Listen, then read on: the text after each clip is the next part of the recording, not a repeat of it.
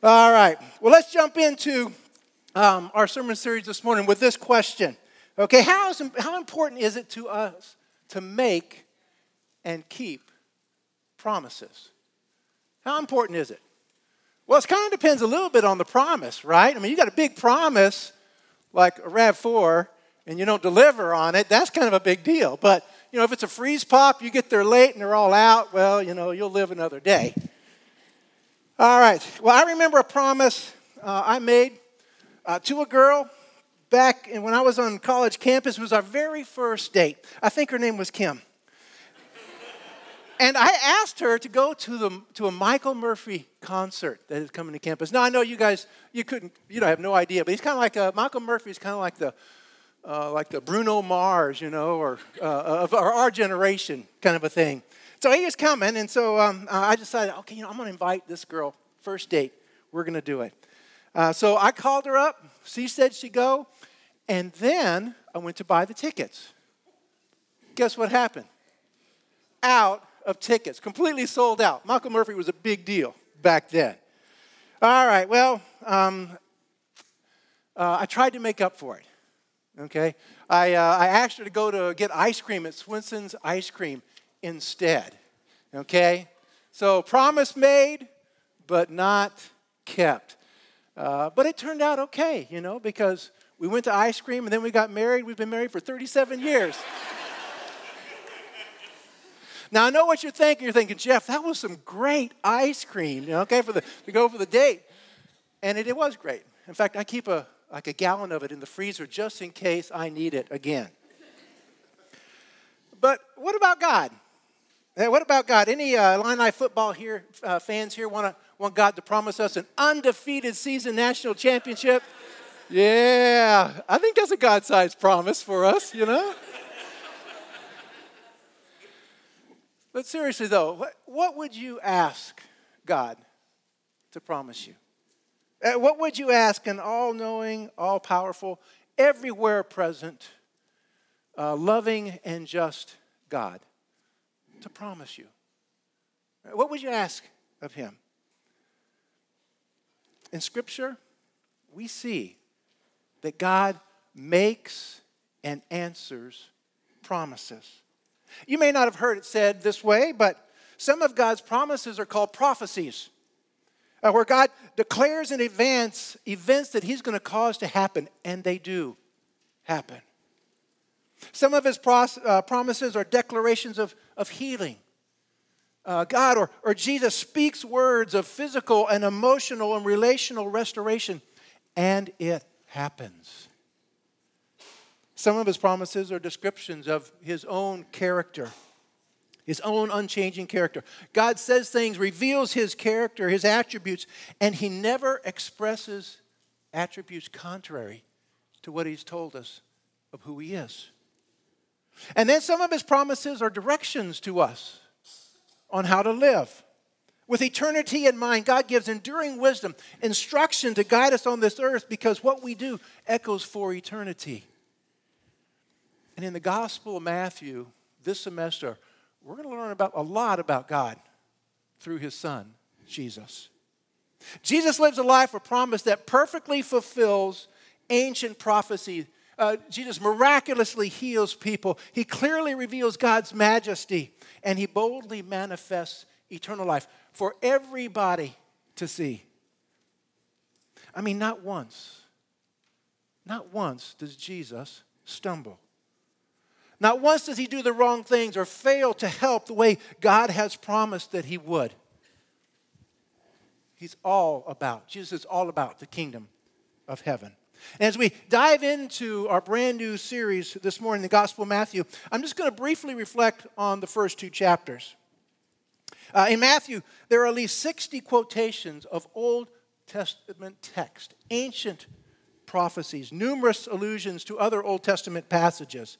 And one of the reasons we've entitled this sermon series, The Life of Promise, is for all of these promise and fulfillments that Christ brought about that the first century church experienced. Uh, the best way to understand these kinds of promises about Jesus is like this is that seeing, the, that seeing Jesus' life, he fulfills, he completes all the messianic promises of God found in Scripture. This is the way Jesus describes himself. In Matthew 5 17, Jesus is speaking and he says, Do not think that I have come to abolish the law of the prophets. I've not come to abolish them, but to fulfill them. For truly I say unto you, until the heaven and earth pass away, not an iota, not a dot will pass from the law until all is accomplished. So, everything that the Old Testament had to say about God and the, the promised Messiah either has, is, or will be fulfilled. Every promise is being fulfilled. Ancient promises, hundreds, thousands of years old, have borne the test of time. And others are being fulfilled right now all over the world. In some of the languages that we've just sung, there are people that are finding their need for a Savior. And they experience that promised salvation. When God makes a promise, He keeps it. He keeps it to prove His indomitable love for you. Now, when you read Matthew chapter 1 and 2, you see that Jesus' birth was promised by God. Angels spoke, promises were fulfilled, and then God made sure when Jesus shows up for his ministry about 30 years later that there has been someone coming to prepare people's hearts for the coming Messiah. And he did it through this man that was promised hundreds of years earlier to come and do just that. That man's name was John. And John has come at a time where the nation and its leadership were destitute. I mean, this whole nation, they have been looking for God. They've been looking for Him to show up and at least say something. But it's been nothing but crickets for 400 years. Spiritually, emotionally, politically, militarily, Israel's been sinking into oblivion with no word from God. Uh, there's a, a national and personal dread in the lives of Israel. I mean, they were asking them, themselves, where is God in all of our challenges? Where is God in our despair? So, how about you? How are you starting this fall? Have you heard from God in a while? Are you feeling uncertain about your future? Are you wondering if God cares what happens to you? If so, you're right where Jesus showed up in the life of Israel to prove that he cares about you. That's where we are when we come to Matthew chapter 3. So if you have your Bibles, you can turn there now, and we're going to look at the first three verses. Starting with verse 3, we read this In those days, John the Baptist came preaching in the wilderness of Judea Repent, for the kingdom of heaven is at hand. And then Matthew adds this little note For this is he who was, uh, for this is he who was spoken of by the prophet Isaiah when he said, and here's the quote by Isaiah the voice of the one crying in the wilderness, prepare the way of the Lord, make his path straight. Now, you may know this that when writers of Scripture want to remake a point or remind of a truth, an ancient prophecy, they often point to where they got it. Here, Matthew is pointing to the prophet Isaiah, his writings. Uh, this, his writings, this prophecy was written 700 years before the time of Christ. And you guys do this too. I mean, by now, many of you have written term papers or research papers or, or work proposals and you cite your reliable sources, you quote them or at least footnote them. Matthew, throughout his gospel, he points out some of these promises made, promises kept. Promises made, promises fulfilled of Jesus' life. That these quotes prove that the ancient prophecies, these, these promises concerning actually John the Baptist and Jesus, hundreds of years before, they have come true. Now, we don't have time to dwell on all these this morning, but, but look at Isaiah's description of this person. Isaiah's description that he made 700 years before John the Baptist showed up. Isaiah 43 says, A voice cries, In the wilderness, prepare a way for the Lord, make straight in the desert a highway for our God. He's describing what John the Baptist's job is. Uh, these are the first five verses, Isaiah 40, and they use this kind of physical road construction as a spiritual metaphor, describing the return of, of Jewish royalty and exiles from Babylon. And for obvious reasons of speed and ease of travel and, and safety, uh, an ambassador would travel ahead of all these people to make sure that the road was constructed for the people and for the king. Isaiah 40 is quoted here in Matthew as the spiritual fulfillment of this ambassador's coming. And John the Baptist is the ambassador, preparing the hearts of Israel to welcome Jesus, their king, who brings with him the inauguration of the kingdom of heaven. John's calling for people to kind of clear the obstacles out of their hearts to welcome King Jesus, who would bring with him the inauguration of the kingdom of heaven. John's calling for people to, to, to, clear out their hearts, to, to get them ready, to prepare their heart and life for the arrival of the King, Jesus. Now, this would have been a convicting and compelling message, but it also would have been an exciting one, too. By this time, the people of Israel had had their fill of Greek and Roman rule. Uh, those rulers dominating them. But they desperately wanted a, a return to the promised earthly glories of the ancient monarchy under King David and King Solomon and, and their descendants, as was promised in Scripture. But that time had not come yet. That earthly national promise to Israel is yet to be fulfilled, even today. And that's not what Israel expected. Uh, they wanted that promised peace and that prosperity and, and descendants that were as many as the stars in the heaven that was promised to Abraham thousands of years before. So, in a spiritual sense, we can say that the kingdom of heaven has come in the person of Jesus. It has started, but the full earthly manifestation of that kingdom has not happened yet. It's not arrived. What's evident now is that there's this fulfillment of Isaiah 43 is that the one who is spiritually to prepare the nation of Israel has come. And he, John, is just as the ancient promises, prophets promised. And the spiritual preparation of John can best be described as repentance. He's preparing them through a baptism of repentance. Let's look at the impact that John has in verses 4 through 6. Verse 4 Now John wore a garment of camel's hair and a, a leather belt around his waist, and his food was locusts and wild honey. Then Jerusalem and all of Judea and all the region about Jordan were going out to him, and, and they were baptized him in the, by him in the river Jordan, confessing their sins. Uh, interesting, the description of John the Baptist's appearance and his diet is intended to make an impact on us even today, just as it did in John's day. Now, you may not get this because we don't understand uh, what's happening in comparison to the other Old Testament prophets. So recognize John is the last of the Old Testament prophets. In Matthew, John is likened to the Old Testament uh, prophet Elijah who lived around 850 BC, and his ministry is described in 1st and 2nd Kings. There he's described as a man who wore a garment of hair with a belt of leather around this, his waist, and this attire later became regularly associated with Old Testament prophets. John the Baptist's austere clothing and personality and preferring to move at the Lord's leading through the wilderness areas of Israel, it created a distinctly prophetic type of ministry. John's diet of locusts and wild honey was a staple of the poorest in society.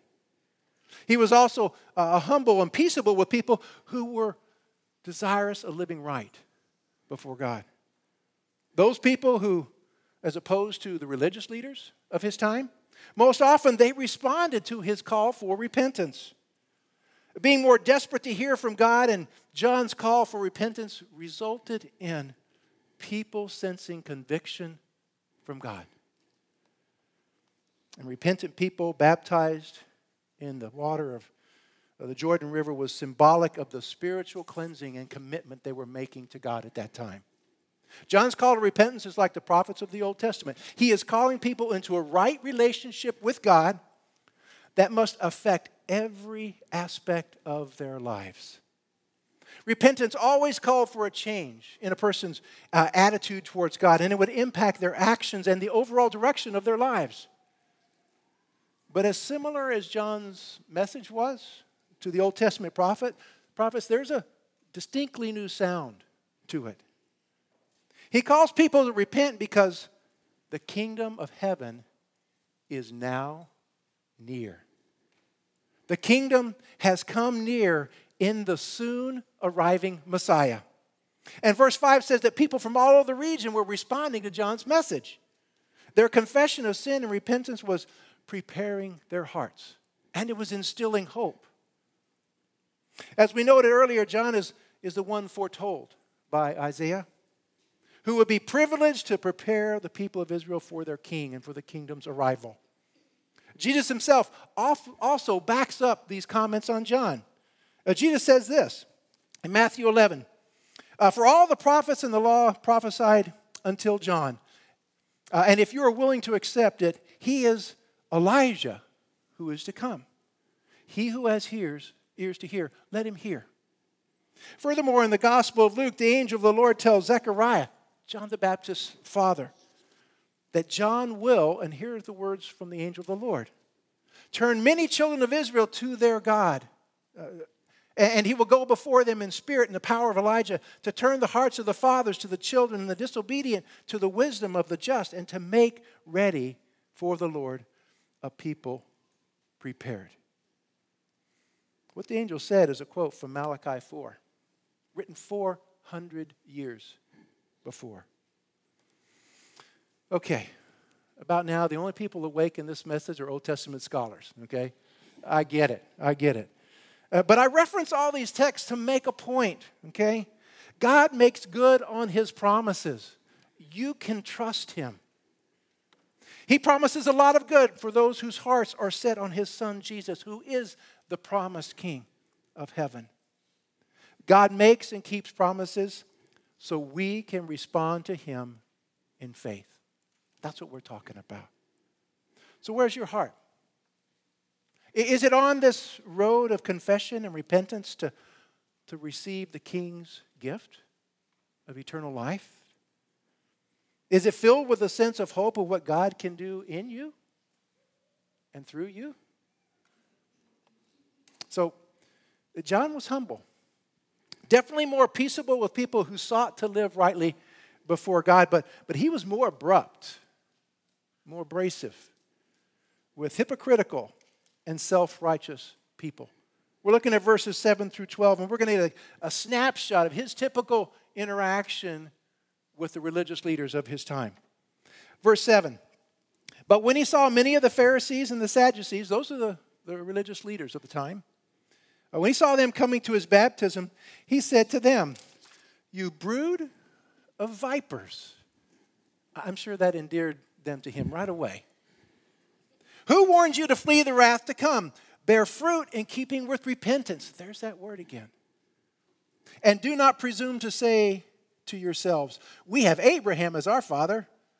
For I tell you, God is able from these stones to raise up children for Abraham. Even now, the axe is laid to the root of these trees. Every tree, therefore, that does not bear good fruit is cut down and thrown into the fire. And here, John is calling out the religious leaders for their hypocrisy, for their self righteousness. He calls them vipers, poisonous, deceptive serpents. Next week, we're going to see that serpent motif lived out a little, little differently. John's saying that these religious leaders, he's telling me, you are deceiving yourselves. Uh, you're suffering from your own poison if you think that your family tree makes for a good spiritual tree. Their actions are really revealing who they are. And then John finishes speaking to them with these words, verse 11. He says, I baptize you with uh, water for repentance. But he who is coming after me is mightier than I, whose sandals I am not worthy to carry. He will baptize you with the Holy Spirit and fire. His winnowing fork is in his hand, and he will clear his threshing floor and gather his wheat into the barn, but the chaff he will burn with unquenchable fire. John's pointing to the promised Messiah, the Savior, the Savior of the world, who will also judge the world. Now, there's an eternal accounting coming, and, in, and it's in the hands of this one mightier than, than I that John's talking about. That good will be rewarded and evil will be, will be judged. Make no mistake. God makes and keeps his promises so we don't reject his warnings. They're there for a reason. Now, in these last five verses, we see Jesus, John, God the Father, the Holy Spirit come together for the greatest promise ever. Verse 13 Then Jesus came from Galilee to the Jordan, to John, to be baptized by him. John would have prevented him saying, I need to be baptized by you. Do you come to me? But Jesus answered him, Let it be so for now.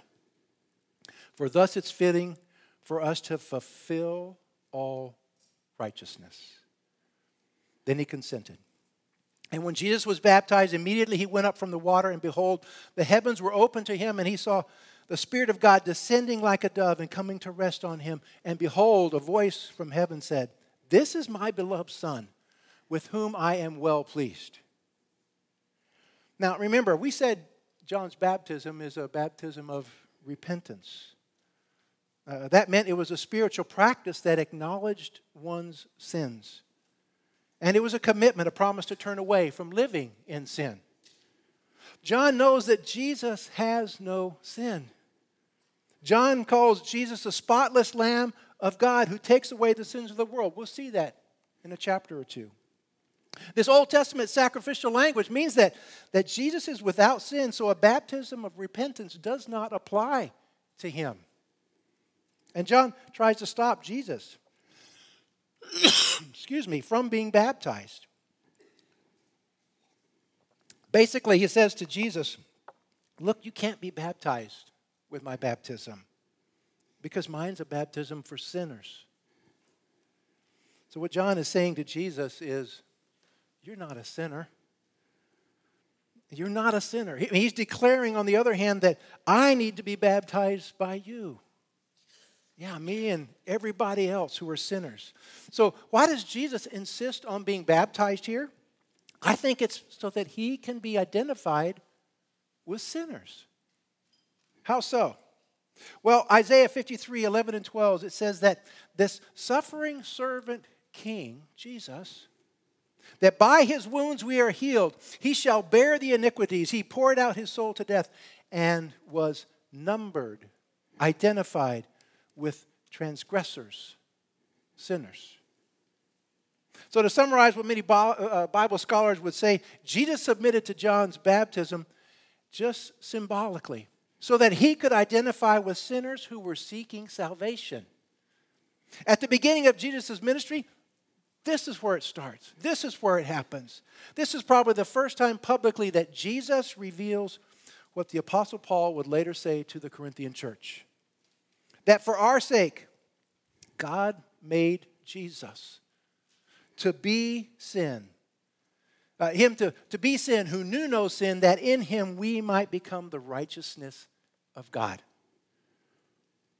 And that's why Jesus says of his own baptism that it must be done to fulfill not some, but all righteousness to complete all that God had set out for him to do. Jesus is saying that it was the will of God for him to be baptized by John in order that he may be identified with sinners, in order that sinners can go like, wow,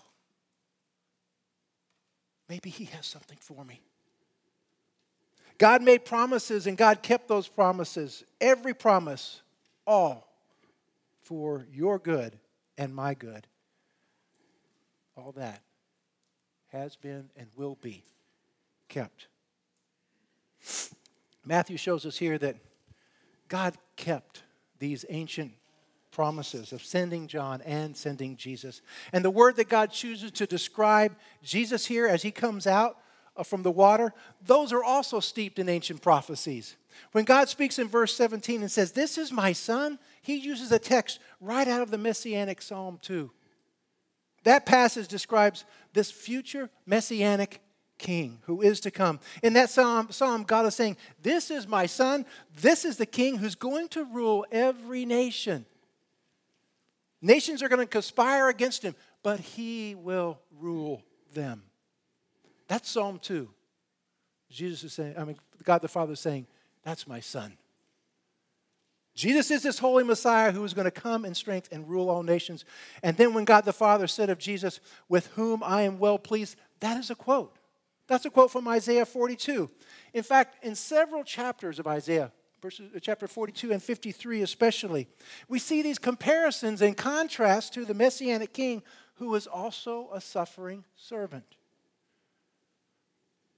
The Holy King is also a suffering servant. That's the reason why John the Baptist is so confused. John knows he shouldn't be baptizing Jesus. Jesus should be baptizing him. Jesus says, No, I've come to be a substitute. I've come to identify with you and others. I've come to fulfill the greatest promise ever. I've come to take your sinful place. I am the Lamb of God who takes away the sins of the world. Now, as I close this morning, the most amazing promise that we can ever have fulfilled is salvation through Jesus. Jesus is not our example, he is way more than that. Meaning, Jesus didn't come just to show us how to, to work hard and earn or merit eternal life. That's not what he was doing. Jesus is our substitute. He does what we cannot do. We cannot live a perfect life. He lived perfectly. He lived a perfect and holy and sinless life. And then he offers his righteousness to us as a gift. Uh, the Bible, God makes these promises to us. God promises to be just. He says evil must be punished, otherwise, there is no justice. And then amazingly, He's a compassionate God too. A God who says there must be grace also. And only He knows how to do both of those. So stick around through the rest of our study in Matthew, and you're going to see that God says this We are more sinful than we ever imagined and we are more loved than we could ever dream. And that grace not only provides for our eternity, but impacts us right here, right now, in the greatest relationships and the most fulfilling life possible. You see, God makes and keeps promises, not for us to ignore the realities of life, but for us to receive Jesus' offer of eternal life. Now, next week is going to be great. Next week, we're going to see how to live this promised life, at least get a, a head start on it. Uh, and have you ever done things in your life that, that were wrong and you regretted it? Maybe you've even been mad at yourself that you did it, but you went out and did it again and again. It's hurting your relationships, it's shriveling your soul. You know it's wrong, it's bad for you, but you're trapped. Next week, Jesus keeps his promise to be holy. And he also shows us how to fight and win the battle of temptation. So, based on this passage this morning, here are some things you want to think about as you start your week.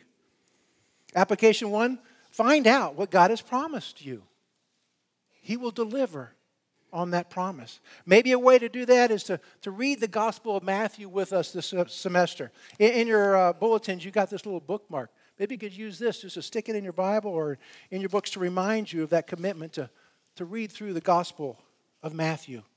Second application make a promise to God that will strengthen and or deepen your relationship with Him. Whether you keep that promise flawlessly or you struggle in it, I promise you're going to learn something from it. So let's take a minute to pray about all this. Father, we recognize the, the challenges that we have. And the challenges that we have before us are impossible for us to accomplish in our own strength. That's why you have promised your Son, that you have made a way uh, for us to prevail in this life. Uh, the realities of life will hit us in the face. Uh, we'll see those struggles and those challenges, or they, they can distract us from where you would have us to go. And yet, in your grace and mercy and in your provision of your Son, Jesus, uh, there is strength to be able to say yes to you and no to these distractions, no to these temptations. Father, I ask that your Spirit would um, encourage, uh, inspire us as a congregation to engage your word uh, through the Gospel of Matthew, that we may read in there and see that you are a promise making and promise keeping God. We ask this in Jesus' name. Amen.